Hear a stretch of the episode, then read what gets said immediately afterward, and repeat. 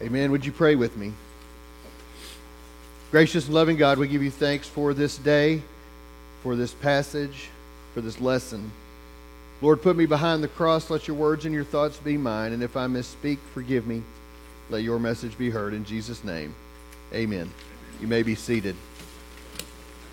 If you want to turn in your Bibles to Luke 15, we'll be in verses 11 through 32.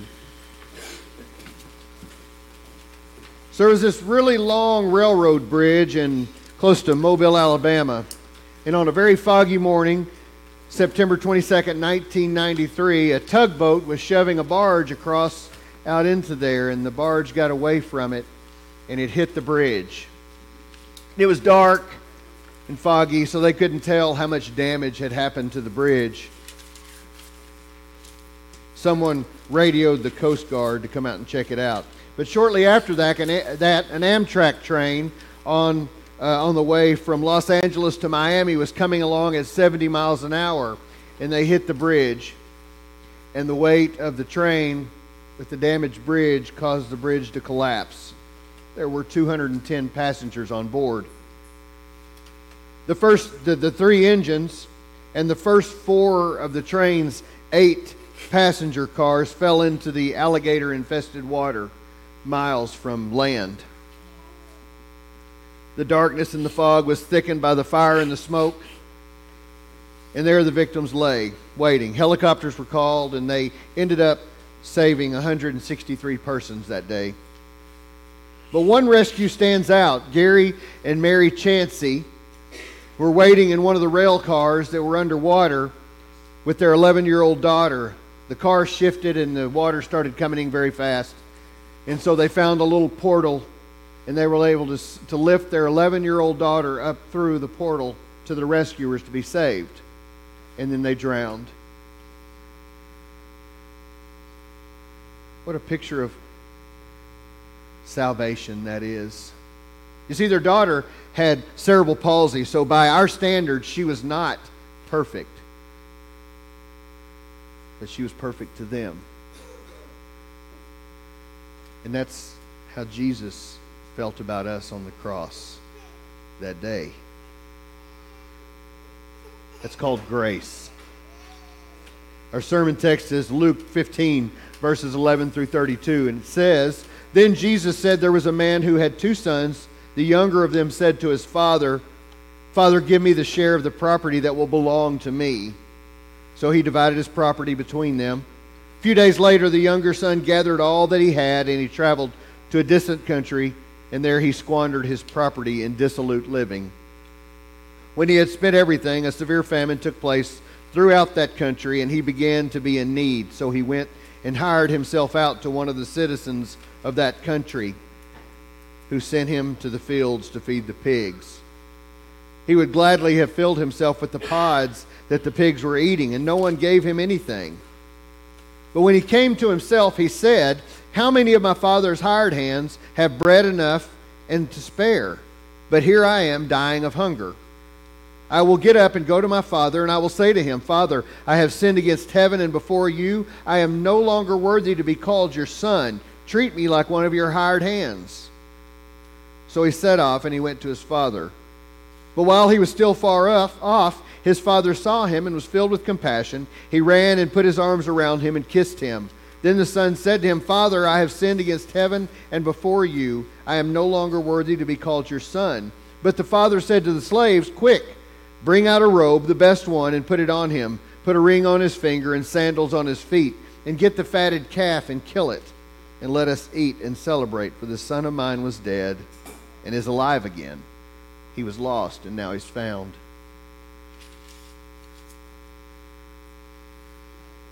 and they began to celebrate. Now his elder son was in the field, and when he came and approached the house, he heard music and dancing.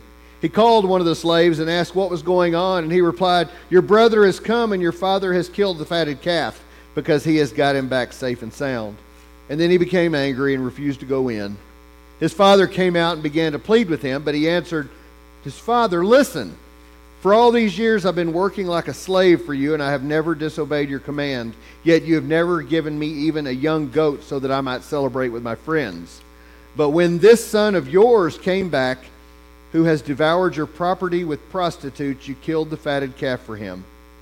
And then the father said to him, Son, you are always with me, and that and all that is mine is yours. But we had to celebrate and rejoice because this brother of yours was dead and has come to life. He was lost and has been found. That's the word of God for the people of God. Thanks be to God. So I called today's sermon from gra- from from disgrace to grace. So one of the conversations that went on over the last couple Wednesdays as we finished up Reconnect, we had to start a new study. And one of the things that came out is that we, we talk about grace and we hear about grace, but it's not often we get explained what grace is. We don't get a, a better understanding of grace and, and Wesleyan grace for that matter. So the next two weeks we're going to talk about grace in church.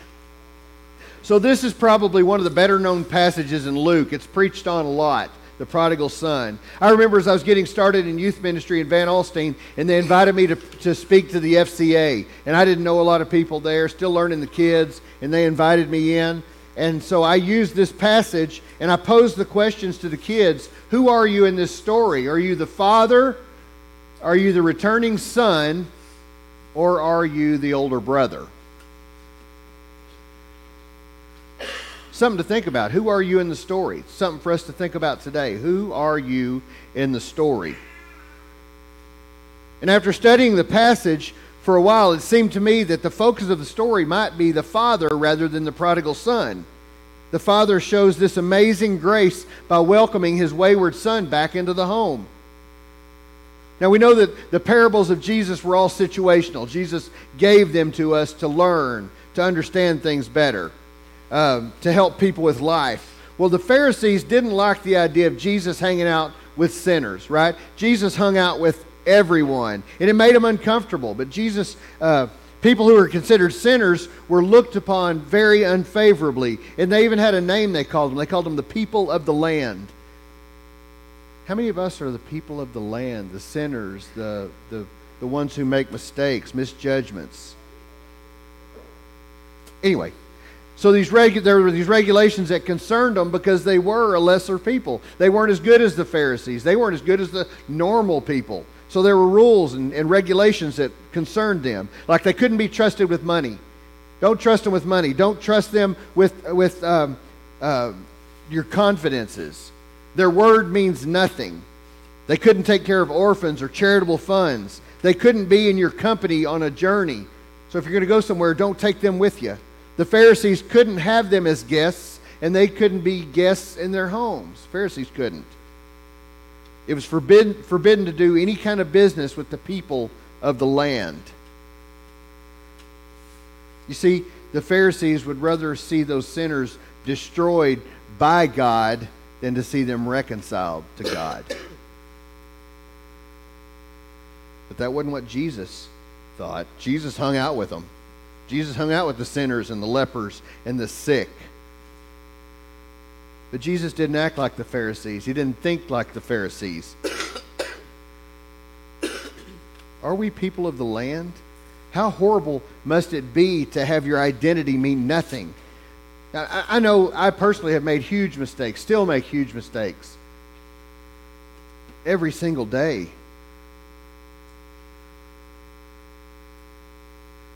I'm thankful that I haven't been cast out, that I haven't been devalued. The Jewish laws were brutal, friends. So as we look at this parable, I say I saw it as the story of the loving father. So if things had gone like they were supposed to, the father would have died at some point, and the older son would have got two thirds of the inheritance, and the younger son would have gotten one third of the inheritance, right? Being the firstborn, there were perks to that, right? Be the firstborn if you can be. Now, if the father wants to just retire and not do all the work of the land, he could still divide up the inheritance and just stay there. That was part of the deal. But that's not how this story played out. The young son decides he wants to go his own way. He's tired of living in the home, tired of living with the father. He wants his money and he's enti- that he's entitled to when the old man dies.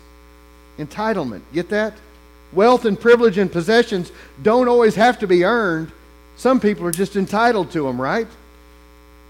We know that in this society that we live in. long story short, somebody got too big for their britches. That's what happened here. So he leaves. And he lives this life uh, of, of his choice with no regard to the father, no regard to the family, no regard to anybody. He goes and lives this life. And then one day it's all gone. The money, all the, all the valuable stuff that he had, the friends that were probably hanging on to him the whole time, they're all gone. So he has to get a job, and he gets a job tending pigs. Now we know that the Jewish folks can't eat pork, right? So tending to the pigs is a nasty, it's a nasty job if you can't eat bacon, right? Even if you enjoy that stuff with all of your fiber, it's a nasty job. Pigs are the worst. Pigs and chickens. but it was considered the lowest job. And he thinks, even my dad treats his health better than they're treating me. And then it says that he, he decides to go back, right? And, and think about this. It says that the father was waiting and watching for his son to return. And the scripture tells us that when he saw him, he ran to him. Now think about it. I mean, I've got this robe on, and this thing is heavy and it's hot, but that full Jewish garb went from the neck to the ground. It went all the way to the ground. And so this old man, didn't say how old he is, but he had to lift up his robe and he's probably running across this terrain, this terrible terrain, in sandals or barefoot or whatever he had at the time. But it was important that he took off running to meet that boy.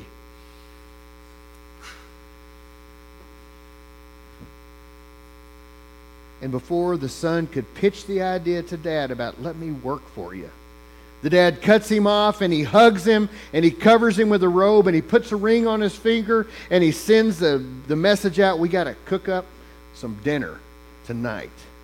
It's going to be a party to top all celebrations. And in an instant, the son moved from disgrace to grace.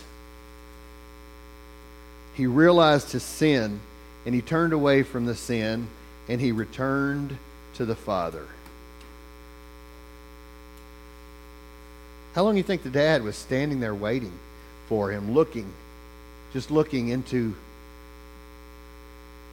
abyss, waiting for the son to come over the hill?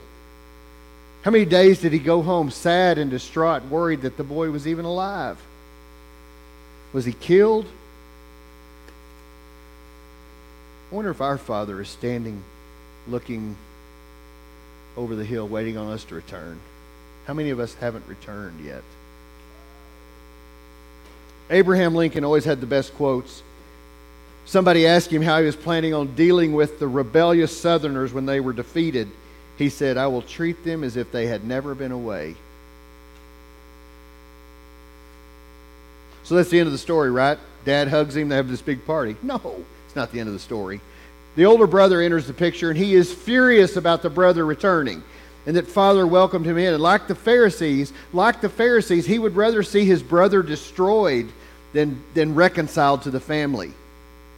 He left. He took the stuff. It was his choice. He made a bad decision. Be done with him. Let him die. But the desires of the older sons or the sins committed by the returning son did not interfere with the father's forgiveness. God's love always wins, friends. Always. The younger brother didn't get kicked while he was down, he was given a do over. We serve a God of do overs. We have a God of second chances. Genesis 9, God established the new covenant with Noah and his sons. In Mark 1, Jesus tells us to repent and believe. In 1 Peter 3, we are reminded that Jesus' death was for all of our sins. All of our sins. We get a do over. We get a second chance or a third chance or a fourth chance. God just continues to give us chances. He's looking over the hill saying, Come home. Where are they at? I'm encouraging you today to move from disgrace to grace, to return to the Father. Leave the sin. Point your head back toward home and look for the Father.